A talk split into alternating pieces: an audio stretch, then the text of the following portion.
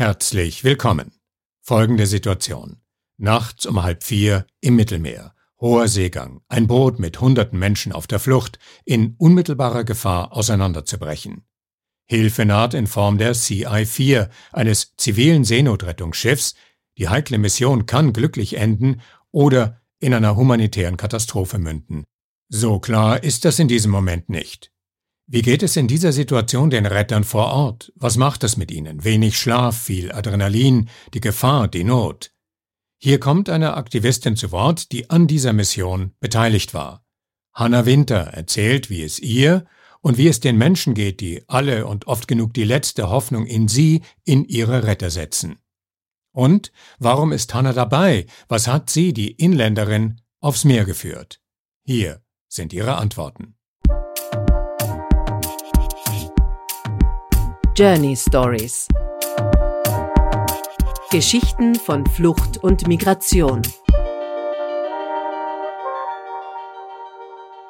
Schönen guten Morgen. Hallo Hanna. Schön, dass du dir Zeit genommen hast für uns. Vielen Dank für die Einladung. Ich bin ganz froh, bei euch zu sein. Gerne. Und wir haben ja auch, glaube ich, sehr, sehr spannende Dinge, die wir miteinander bereden können. Du bist auf der CI-4 auf einer Rettungsmission im Mittelmeer unterwegs gewesen. Du warst sozusagen äh, mittendrin und bist, kann man vielleicht etwas plakativ sagen, durch Himmel und Hölle gegangen während der Zeit auf See. Gab es für dich den einen Moment während der Rettungsmission, als dir klar wurde, deswegen mache ich das, deswegen bin ich hier? Einer der äh, berührendsten Momente war sicher, eine ganz große Rettung, die wir hatten auf dem Schiff von äh, einem äh, doppelstöckigen Holzboot mit etwa 400 Leuten drauf, ähm, die wirklich kurz davor waren, unterzugehen. Das Boot hatte schon ein großes Le äh, Leck und es war schon Wasser eingedrungen und es war weit und breit keine adäquate Hilfe in Sicht. Und äh, das war so, so eindrücklich, weil so klar war, wenn wir nicht helfen, dann hilft keiner. Und ähm, ja, das ist einfach eine unglaubliche Erfahrung, die man nicht jeden Tag so macht. Du hast in einem Tagebuch, das du begleitend über deine Teilnahme an der Mission geschrieben hast, äh, über diesen Moment geschrieben. Gestern hatten wir eine der größten Challenges der zivilen Seenotrettung erlebt und extrem erfolgreich, aber auch extrem gefährlich. Was ist das Gefährliche an diesem Moment gewesen? Das Gefährliche war äh, die Situation des, des Bootes. ähm, die Stabilität war extrem gefährdet. Es waren also doppelstöckig. Unten waren Leute, oben saßen Leute und äh, es waren schon Latten gebrochen, die die obere Etage stabilisiert haben. Und ähm, also ich selber komme gar nicht irgendwie aus dieses äh, aus der Seefahrt und bin da gar nicht so bewandert, aber habe mir sagen lassen einfach ähm, ja wie extrem kritisch das war, auch weil die Leute schon sehr lange Zeit auf dem Wasser waren. Ähm, wir mussten teilweise Leute evakuieren, die ohnmächtig geworden sind. Äh, immer wieder ist Panik ausgebrochen, besonders unten, wo die Leute das Wasser gesehen haben und Sorge hatten, ähm, ja, zu ersticken, erdrückt zu werden. Es war immer diese große Sorge da, äh, dass das Boot kentern könnte. Und ähm, das zweite sehr dramatische daran war die Art und Weise, wie die Evakuierung stattgefunden hat. Nämlich normalerweise shuttelt man mit, äh, mit diesen Einsatzbooten äh, zwischen dem Boot, wo Geflüchtete drauf sind, und unserer CI-4 hin und her und bringt die Leute sozusagen geordnet von einem zum anderen. Also das ist sozusagen ähm, der, der beste, the best case, ähm, wie wir das auch trainieren.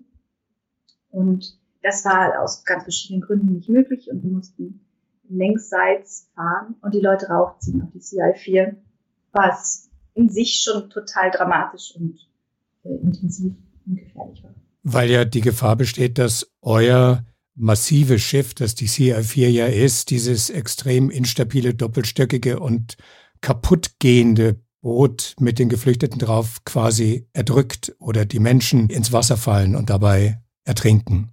Ganz genau. Das ist zum einen dieser Sog, den die CI4 hat, ähm, mit Strömungen. Es gab sehr starken Wellengang, an, in dem Moment auch. Äh, das heißt, irgendwie man hat so verschiedene Kräfte, ne, die da wirken. Äh, so vom Schiff, Wellen, ähm, dann weiß man nie, wie hält die, das, das Boot das aus. Ähm, wenn die Menschen sich sehr ruckartig bewegen, also es war einer der größten Challenges, auch die Leute zu überzeugen, dass sie relativ geordnet vom, vom Boot kommen sollen und nicht alle auf einmal. Ja, also wenn ich nur dran denke, kriege ich schon wieder Gänsehaut. Ja, und diese, diese, diese große Zahl von Menschen, die da auf dem Boot drauf waren und die schon längere Zeit auf See waren, die wussten ja, dass sie in einer extrem instabilen Situation waren, dass wenn ihr nicht gekommen wärt, sie wahrscheinlich alle miteinander untergegangen wären, dass zumindest diejenigen, die im unteren Deck waren, keine Chance auf Überleben gehabt hätten. Das macht ja was mit den Menschen und das macht auch was mit euch, wenn ihr versucht, sie zu retten, oder? Absolut. Also ich habe äh, im Nachhinein, wenn ich von dieser Geschichte erzähle, von diesem Erlebnis erzähle, habe ich ganz oft gesagt, man kann es Wunder oder Glück nennen, wie man will. Ähm, aber äh, diese, diese Nacht, die wir Gott sei Dank alle lebend evakuieren konnten, hätte ganz anders ausgehen können. Also es hätte eine Riesenkatastrophe werden können. Es hätten viele Leute sterben können. Ähm, auch der Crew ging es verhältnismäßig gut anschließend. Auch das hätte ganz anders sein können. Und da hatten wir wahnsinnig, wahnsinnig viel Glück. Und auch die Menschen, die haben mich so, so, so berührt. Noch in der Nacht haben Leute von dem Boot, die tagelang auf dem Wasser waren, uns geholfen, Wasserflaschen zu tragen, ähm, haben uns überhäuft mit, mit Dank und ähm, ja, also es war eine unglaubliche Hilfsbereitschaft und Verständnis, also Verständnis dafür, dass wir ihnen auch nicht eine, auch keine adäquate Unterbringung geben können. Das Schiff war zu diesem Zeitpunkt schon ziemlich voll. Wir hatten schon etwa 400 andere Menschen gerettet gehabt und waren da an unserer Kapazitätsgrenze eigentlich von dem, was wir, was wir so planen. Und nun kamen da noch mal knapp 400 Leute dazu, äh, die alles gesprengt haben, woran wir gedacht haben, was wir geplant haben, worauf wir vorbereitet waren. Und auch da war ein großes, großes Verständnis da und Geduld Du bist aber auch ehrlich genug zu erwähnen, dass es natürlich auch Streitereien gab um Decken, um Schlafplätze, Unzufriedenheit über das Essen, die Regeln an Bord. Sechs, du schreibst sechs Ausrufezeichen Toiletten für circa 800 Personen, Schmutz überall, nicht genügend Decken und so weiter und so weiter. Das heißt also, es geht immer auch darum, mit einer Situation umzugehen, die sowohl die, ihr nennt sie Gäste an Bord, als auch euch selbst immer an die Grenzen dessen bringt, was auszuhalten ist. Absolut äh, diese sechs Duschen und sechs Toiletten ähm, sind so, sind so eine, eine Nummer, um das auszudrücken, irgendwie, wie voll und eng und laut und wie es gerochen hat. Ähm, es gab gerade die ersten Tage, wo wir auch ähm, einfach nicht hinterherkamen, Leute mit Essen zu versorgen. Da mussten sie sehr lange warten. Ähm, wenn man abends, als die Leute am Deck lagen, durchgehen wollte, dann ist man permanent irgendwie, musste man sich ein kleines Plätzchen für die Füße suchen, dass man noch irgendwie durchkam, um möglichst nicht auf jemanden draufzutreten. Also ähm, dann der Gesundheitszustand der Leute. Ähm, all das führt natürlich zu äh, Unzufriedenheiten, ein, einfach aufgrund dessen, dass Grundbedürfnisse gar nicht so wahrgenommen werden könnten wie besonders diese Menschen, die ja höchst traumatisiert teilweise kommen, ähm, Kinder, Minderjährige, die alleine gereist sind, also ähm, auch unter Verhältnissen ähm, unterwegs waren, die sehr, sehr schwierig sind. All das führt, führt unweigerlich zu Konflikten. Und das war auch schwierig zu ertragen. Ja, man will ja gut miteinander leben. Ne? Jeder gibt sein Bestes. Aber gleichzeitig ist diese Situation sehr angespannt. Und das führt, das führt zu Streitereien. Und ähm, klar, wenn die Decke die, das Einzige ist, was ich gerade besitze auf dem Schiff, die meisten Leute kamen mit Kleidung an äh, und sonst nichts. Nur die Kleidung, die sie am Leib trugen. Und wenn dann jemand die Decke klaut, weil es auch kalt war und also ich verstehe auch, dass man da versucht, ne, also seine eigenen Bedürfnisse zu decken und sich dann vielleicht noch irgendwo eine, eine Decke nimmt. Ähm, aber dann ist das die größte Ungerechtigkeit, die es in diesem Moment gibt. Und ähm, ja, also das, das war schon auch belastend für, für alle Beteiligten und auch die, die anderen Gäste immer wieder auch so Spannungen auszuhalten. Du benutzt da äh, auch in Bezug auf die Rettung die Tatsache, dass Menschen aus dem, aus dem einen Boot auf euer Schiff transferiert werden, benutzt du einen Ausdruck, den du gleichzeitig hast, aber ihn trotzdem aufschreibst, nämlich Crowd Control. 400 äh, bis 500 Personen retten zu müssen, bedeutet unglaublich organisieren zu müssen, wer, wann, wo, wohin geht, wo er Platz nimmt oder wo sie Platz nimmt. Das zu organisieren bedeutet auch, diese Leute anschreien zu müssen, um die Rettung organisieren zu können. Du schreibst, dass du keine Wahl hattest, du hast es gehasst, aber du musstest es tun. Ja, das war, äh, dieser eine Moment war natürlich auch ein, sehr extremer Moment immer mal wieder punktuell, einfach weil die Lautstärke um uns herum schon so laut war, ne, dass man mit einer normalen Stimme gar nicht durchgekommen wäre. Ähm, tatsächlich ist das etwas, wo, wo es ja, wo es mir immer zusammenzieht, wenn ich mich dran erinnere, weil mein inneres Bedürfnis ist, diese Menschen, die so viel durchgemacht haben, teilweise jahrelange Fluchtgeschichten haben, aus ärgsten Zuständen in Lagern in Syrien kommen, Gewalt, Folter, Missbrauch, wir kennen all diese Geschichten, ja, die, die mit diesen Erlebnissen kommen auf das Schiff. Manche sagen, das ist der erste Ort, an dem ich mich wieder sicher fühle seit Jahren. Und dann sind sie noch nicht mal auf dem Festland, sondern auf so einem Schiff, das ja auch nicht sicher ist. Ja. Aber sicherer als alles, was sie in den Jahren oder auf der Flucht vorher erlebt haben.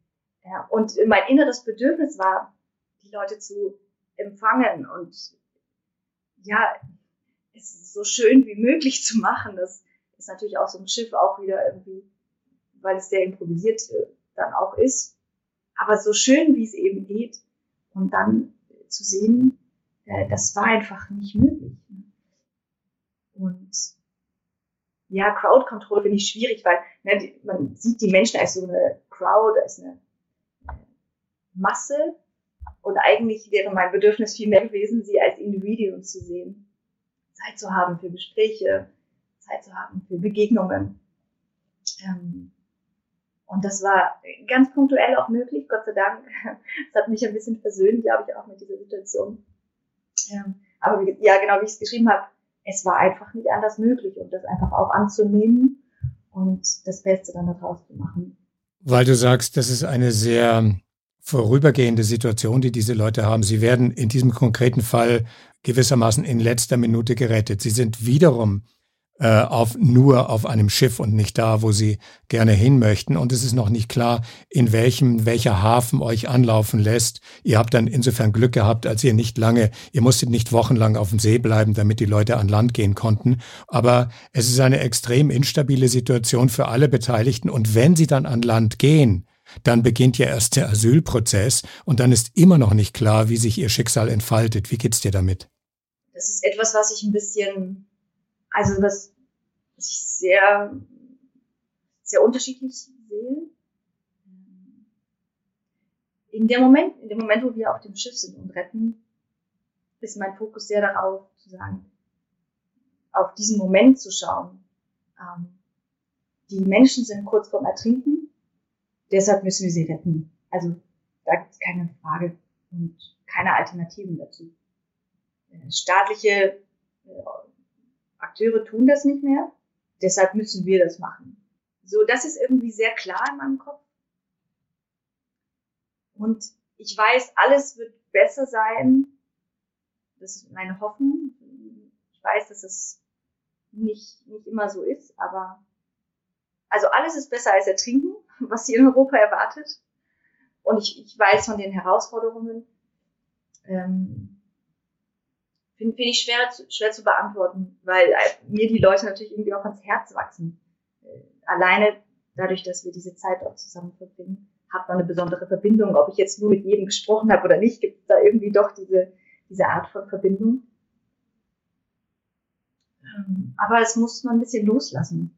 Jetzt bist du wieder an Land, die Mission ist vorbei und du berichtest Menschen, äh, von dem, was du erlebt hast, die nicht dabei waren natürlich und die eher nur, wir haben vorhin eben das Wort Crowd Control erwähnt, die vielleicht die Crowd in erster Linie sehen. Hast du manchmal das Gefühl, dich verteidigen zu müssen, weil Leute sagen, wir können die doch nicht alle aufnehmen, das sind zu viele, um Gottes Willen, was sollen wir mit denen machen?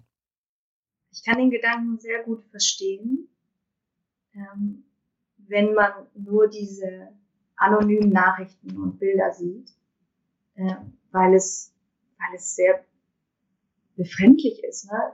Und ähm, deshalb kann ich die Reaktion verstehen und mein Ansatz war eben zu entscheiden, dass ich darüber spreche. Also ähm, ich habe erst gedacht, nein, ich mache das einfach und engagiere mich halt so auf meine Art und Weise, weil ich eigentlich niemand bin, der so gerne über so ähm, ja sehr persönliche Dinge und diese Erfahrungen sind für mich auch sehr persönlich und es fällt mir eigentlich sehr schwer, darüber zu sprechen oder so. Ich denke dann oft, ja, interessiert es die anderen überhaupt, was ich jetzt, kleine Hanna, darüber denke oder ähm, warum ich das mache oder so.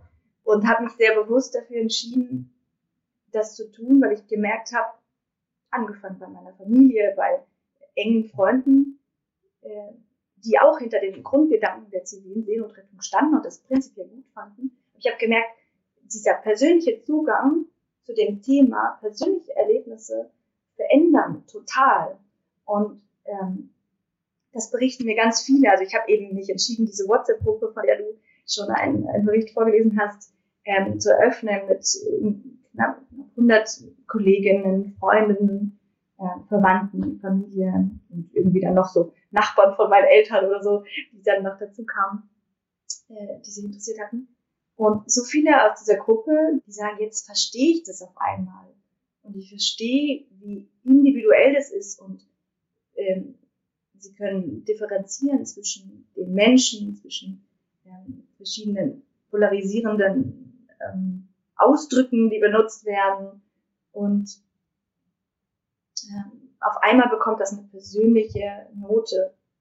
Und das verändert auch politische Wahrnehmung und politische Ansichten. Und äh, es öffnet Herzen vor allem. Ich glaube, das ist bei diesem Thema so wichtig, dass wir sagen, wären wir nicht da draußen gewesen, wären diese 400 Leute einfach ertrunken. Also nämlich ganz offensichtlich, dass das Boot hat nicht mehr, hätte nicht mehr lange durchgemacht.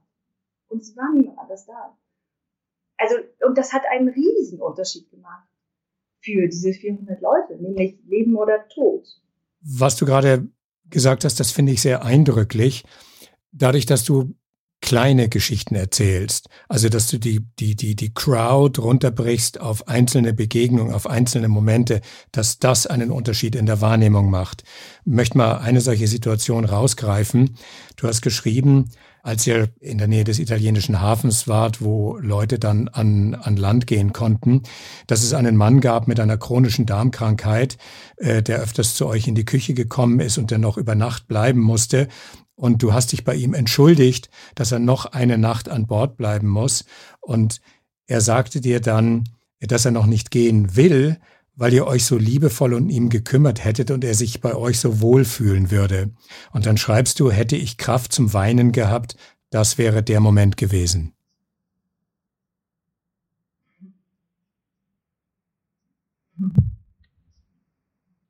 Ja, das ist auch für mich äh, irgendwie total unverständlich. Also unverständlich und super berührend. Also ihm ging es wirklich nicht gut, all die Tage. Ich hatte auch Möglichkeit, ein bisschen länger mit ihm zu, zu plaudern, mal an einem Abend. Und das, ja, da fehlen mir jetzt eigentlich noch die Worte dafür. Es gab eine Rettung, du beschreibst, es ist nachts, drei Uhr, totale Dunkelheit, das Einsatzboot fährt hin und her, bringt Frauen und Kinder an Bord und dabei ist ein kleiner Junge und dann stellt sich heraus, dass seine Mutter noch auf dem Boot war und du hast den Jungen im Arm. Wie ging es dir damit?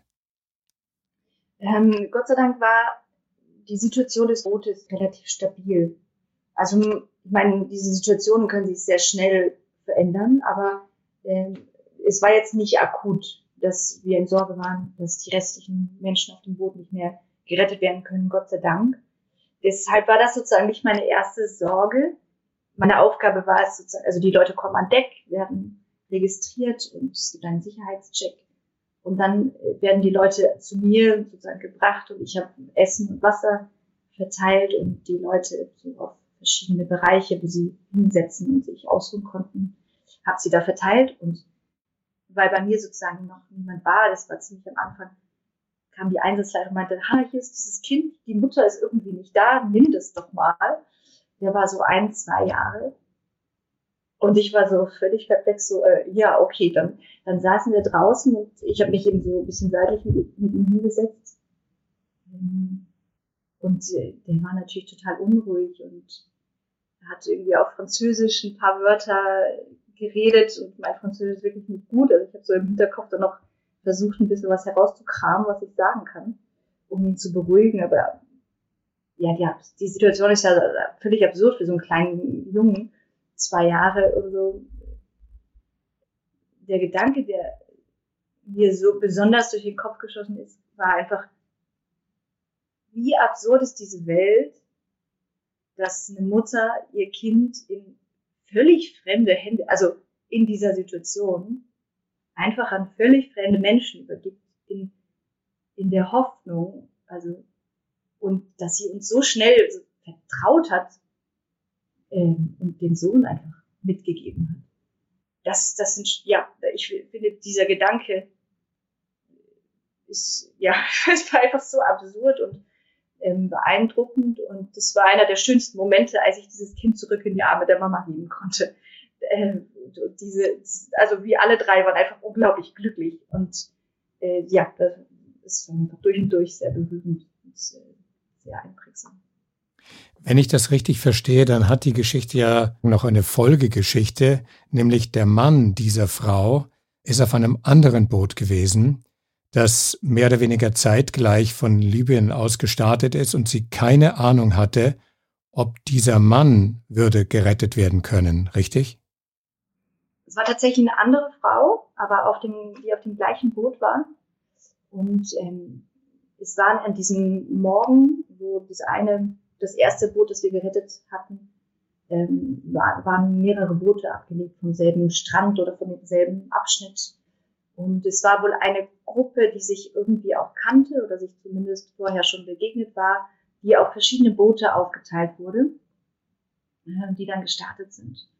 Ähm, und wir wussten, dass das, also die Leute auf dem ersten Boot sagten, es gab mehrere Boote und die müssten ungefähr, weil das mit den Stromungen irgendwie auch gepasst hatte, könnten in dieser selben Region sein, wo wir waren. Und ähm, wir waren schon unterwegs dahin. Und diese Frau, äh, während sich alle anderen freuten und also erleichtert waren und äh, das ist immer so eine sehr interessante Mischung aus Freude, Erleichterung, Erschöpfung, Überforderung, äh, die diese Leute da zeigen sozusagen. Und sie stand ganz nachdenklich draußen und schaute immer raus aufs Meer. Und ich bin dann zu ihr hingegangen, habe äh, gefragt, äh, ob sie was braucht, wie es ihr geht, so. Und sie sagt, ihr Mann ist da draußen, also ist auf dem zweiten Boot, ob wir da hinfahren können. Und ähm, war wahnsinnig nervös, verständlicherweise. Und ich habe gesagt, naja, ich weiß von einem zweiten Boot, aber ich weiß ja nicht, ob ihr Mann auf diesem Boot ist. Und war so hin und her gerissen zwischen ihr Hoffnung zu geben, wir haben ein zweites Boot gefunden, aber ich hatte ja keine Ahnung, ob es das Boot ist. Und auch das war so, so ein Moment, äh, ja, wo ich unglaublich dankbar war, als tatsächlich auf dem zweiten Boot, äh, zu dem wir dann fuhren, um ihnen zu helfen, war ihr Mann drauf. Und ähm, ich glaube, noch nie habe ich jemanden so glücklich gesehen, äh, wie diese zwei Leute, die sich da in die Arme gefallen sind. Also diese kleinen Glücksmomente und das, wenn man das Bild ein bisschen größer macht, dann schreibst du ja etwas, ähm, was ich in der anderen CI-Episode mit Sophie äh, vor einigen Monaten schon besprochen habe, dass ja etwa 80 bis 85 Prozent aller Boote mit Geflüchteten, die von der von Libyen aus starten, von der sogenannten libyschen Küstenwache abgefangen werden und die Menschen illegal nach Libyen zurückgebracht werden, in grauenhafte Umstände, man kann es nicht anders sagen, in Lager, die mehr KZs als Lager sind. Das wisst ihr auch. Und ähm, ihr wisst auch, dass ihr immer wieder zu spät kommen könnt. Wie geht's euch damit? Erstmal, falls die Zahlen nicht korrekt sind. ähm, genau, das, das habe ich so, so in Erinnerung gehabt und habe mir erlaubt, das so in die private Gruppe so zu schreiben. Aber so ungefähr wird es, wird es stimmen. Ich finde es total schwer. Wir hatten, und ich glaube, das ist für mich persönlich eine der größten Challenges auszuhalten, dass es diese, diesen Teil, dass das auch passiert im Mittelmeer. Äh, nicht nur das, was bei uns auf den Rettungsschiffen passiert, sondern auch ähm, die Präsenz der libyschen, der sogenannten libyschen Küstenwache. Wir hatten auch bei dieser Mission ähm, eine sehr schwierige Situation. Wir waren unterwegs äh, bei diesen Einsätzen mit der Rise Above, einem anderen Rettungsschiff von der Organisation Mission Lifeline, ähm, was ein bisschen ein kleineres und schnelleres Schiff ist und die immer so ein bisschen vorausgefahren sind ähm, zu den Einsätzen und wir ein bisschen langsamer hinterher. Ähm, und die haben schon mal Rettungswesten verteilt und dann kamen wir und haben da zusammengearbeitet. Der allererste Einsatz war auch mehrere Stunden weit von uns entfernt. Und ähm, da sind wir leider zu spät gekommen. Und die, also die libysche Küstenwache war schneller als wir. Ähm, unsere Crew selber hat das nicht mit anschauen müssen, aber die Besatzung der Rise Above war dort und hat ähm, gesehen, wie die Menschen von dem Boot ähm, auf das Schiff der sogenannten libyschen Küstenwache transferiert wurden und zurück nach Libyen gebracht wurden. Und zu wissen, dass einfach ein Großteil dieser Menschen in Lagern, Gefängnissen, wie man sie bezeichnen möchte, landet, wo Gewalt, Missbrauch, Folter an der Tagesordnung ist, war wirklich schwierig. Ich glaube, an dem Moment, ja, um nicht zu viel darüber nachzudenken, bin ich in den Kühlschrank, also in den Kühlraum gegangen und habe da sauber gemacht, äh, Musik gehört und versucht, mich abzulenken. Weil ich wusste, wenn ich jetzt darüber zu viel nachdenke, verliere ich Kapazität, die ich für die Arbeit an, an dem Schiff brauche. Ähm, aber ja, aber sowas kommt natürlich in anderen Momenten wieder. Auf der anderen Seite muss ich auch sagen, ich mache diese Arbeit ja genau, dass sowas nicht passiert. Ähm, und die Sorge davor, dass sowas passiert, ist da, aber sie hält mich nicht davon ab, das zu tun, weil das ist ja genau, weshalb ich das tun möchte. Und das ist sozusagen part of the job, sowas zu sehen, davon zu wissen, um zu wissen, wir waren zu spät und, ähm, und das einfach zu akzeptieren. Und das muss man, glaube ich, lernen, so schwer wie es ist. Und das muss einem nicht leicht fallen. Also was kann einem nicht leicht fallen. Und das hatte ich mir im Vorhinein, das war eine, glaube ich, der für mich klügsten Dinge, die ich getan habe vor der allerersten Mission. Ich habe auf der Reise tatsächlich ähm, zum Schiff habe ich entschieden, äh, sowieso ähm, mein kleines Motto, ich möchte das annehmen, was kommt und das Beste draus machen weil ich so wenig in der Hand habe von dem, was passiert, äh, war das sehr, sehr weise für mich. Und dazu gehört auch anzunehmen, dass es Sachen gibt, die mich überfordern, die äh, schrecklich sind, aber leider dazu gehören.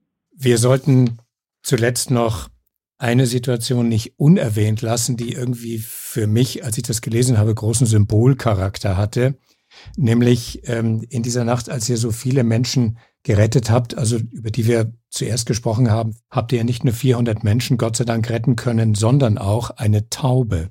Was hat es mit dieser Taube auf sich? ja, das ist süß, dass du das ansprichst. Ähm, ja, unsere, unsere süße Taube. Das war eine ganz besondere Geschichte, die auch äh, viele Menschen sehr berührt, wenn ich sie erzähle. Äh, meine Crew-Kollegen werden, falls sie das hören, sicher super lachen. Ähm, es gab eine äh, Familie, wenn ich mich richtig erinnere, stammen sie aus Eritrea, äh, die auf diesem großen Schiff mit dabei waren. Und die hatten tatsächlich in Libyen irgendwo auf der Straße ähm, eine Taube, die nicht mehr fliegen konnte, aufgesammelt und sich um die gekümmert, die gefüttert. Und ähm, als sie die Reise übers Mittelmeer angetreten haben, haben sie die mitgenommen, weil sie die nicht zurücklassen wollten. Das war einfach ihr Haustier hm, zu dem Zeitpunkt. Und haben tatsächlich auf dieses Boot äh, die Taube mitgenommen. Und ähm, es gibt ein sehr beeindruckendes Bild, äh, wie einer unserer Kuhkollegen mit dieser Taube vor dem leeren Boot steht, weil irgendjemand ihm halt diese Taube in die Hand gedrückt hat oder genau, die in diesem Wirrwarr irgendwie auch noch eine Taube war.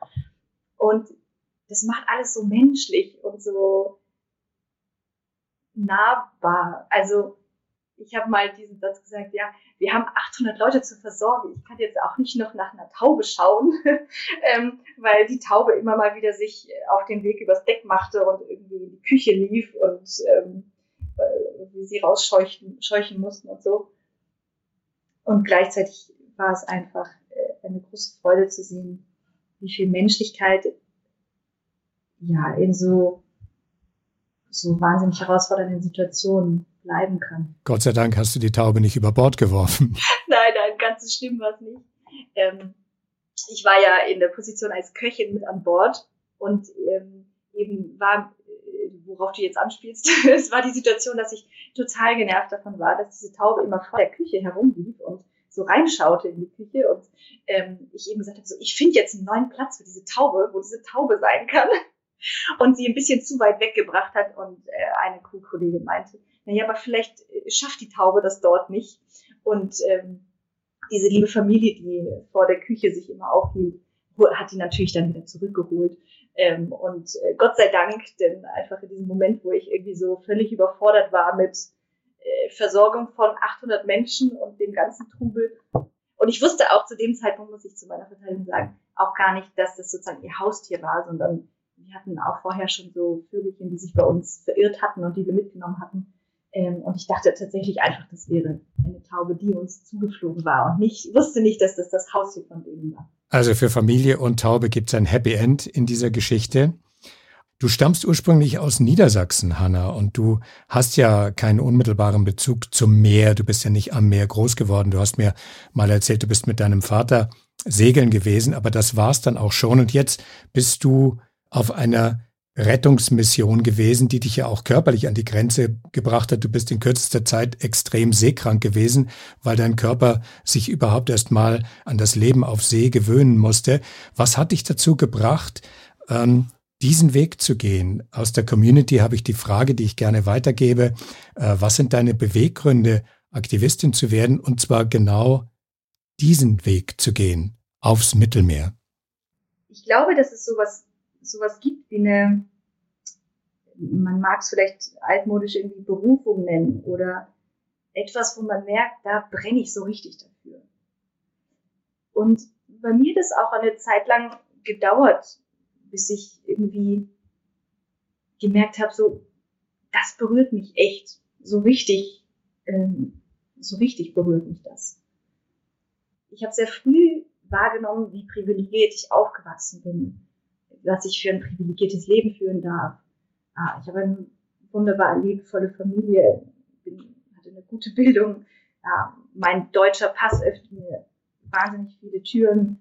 Ähm, all diese Dinge machen mich so privilegiert und auch die Art und Weise, wie ich Support erfahre von meiner Familie, von meiner Umgebung.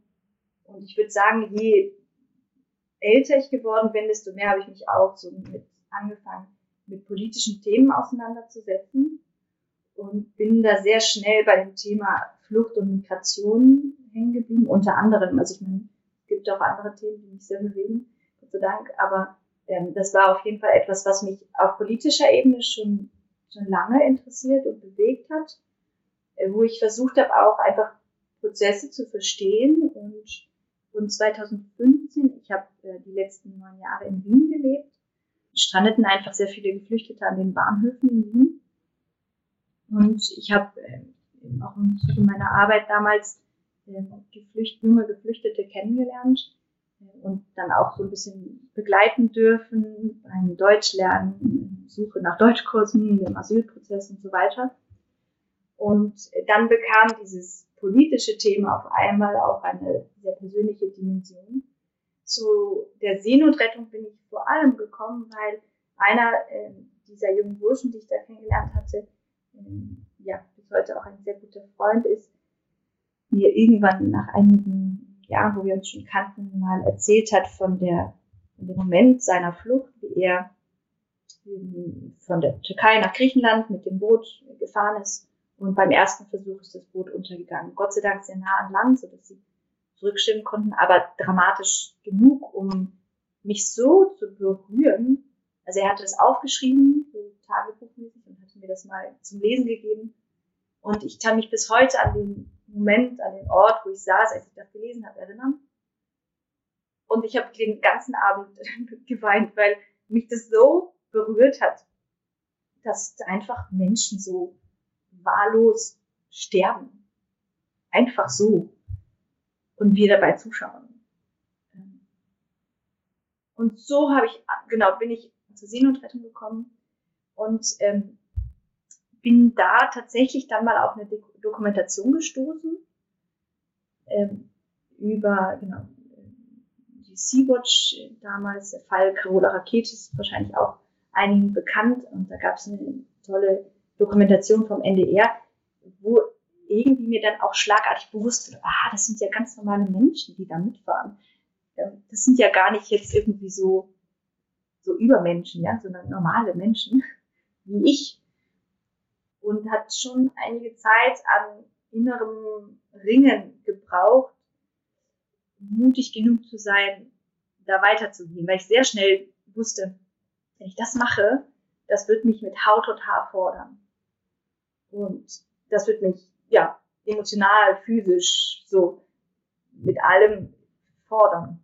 Und ähm, das war dann schon eine sehr bewusste Entscheidung zu sagen, dass ich das irgendwie auch in Kauf nehme. Und ja, ich würde sagen, die beste, die beste Entscheidung für mich. Aber ich glaube, das ist, das ist eine sehr persönliche Geschichte. Und ich sage allen, die das irgendwie auch so sagen, ja, ich könnte das nie gut, weil wir brauchen ja Menschen überall in der Gesellschaft. Es gibt diese Baustellen überall, überall passiert Unrecht und, und ich glaube, das, was, was ich vor, mit, dem, mit der Berufung vorhin gemeint habe, einfach mal, ja, zu hören und äh, nachzudenken, wofür brenne ich, wo habe ich so, was ist ein Thema, das mich so richtig berührt, wo ich mich gerne einbringen möchte. Und äh, ich glaube, wenn wir das finden, dann ist es eine, eine Art ja, Authentizität in all dem, und dann wird man einen Weg finden oder einen Ort finden, auch wo man sich wohlfühlt, am richtigen Ort fühlt, gebraucht wird, mit den Fähigkeiten, mit den Talenten, die man mitbringt. Und ähm, ich glaube, Aktivismus ist, ähm, hat so viele Gesichter. Ne? Der eine steht vorne bei der Demo und äh, erste Reihe äh, und das ist für jemand anders nicht der richtige Weg, ne? Oder wo man sagt, da fühle ich mich nicht so wohl, dafür fühle ich mich einem anderen Ort wohnen. Das, glaube ich, diese Suche danach, das Ringen mit sich selber darum, ähm, sich bewusst werden, wenn ich ja, diesen Ort finde, mich mit anderen zusammenschließe, kann jeder von uns ganz viel bewegen. Das ist ein schönes, aufmunterndes, optimistisches Ende eines Gesprächs, das ja auch ganz andere Facetten hatte. Und das finde ich sehr schön. Hanna, herzlichen Dank für dieses Gespräch. Vielen, vielen Dank für die Einladung. Journey Stories. Geschichten von Flucht und Migration.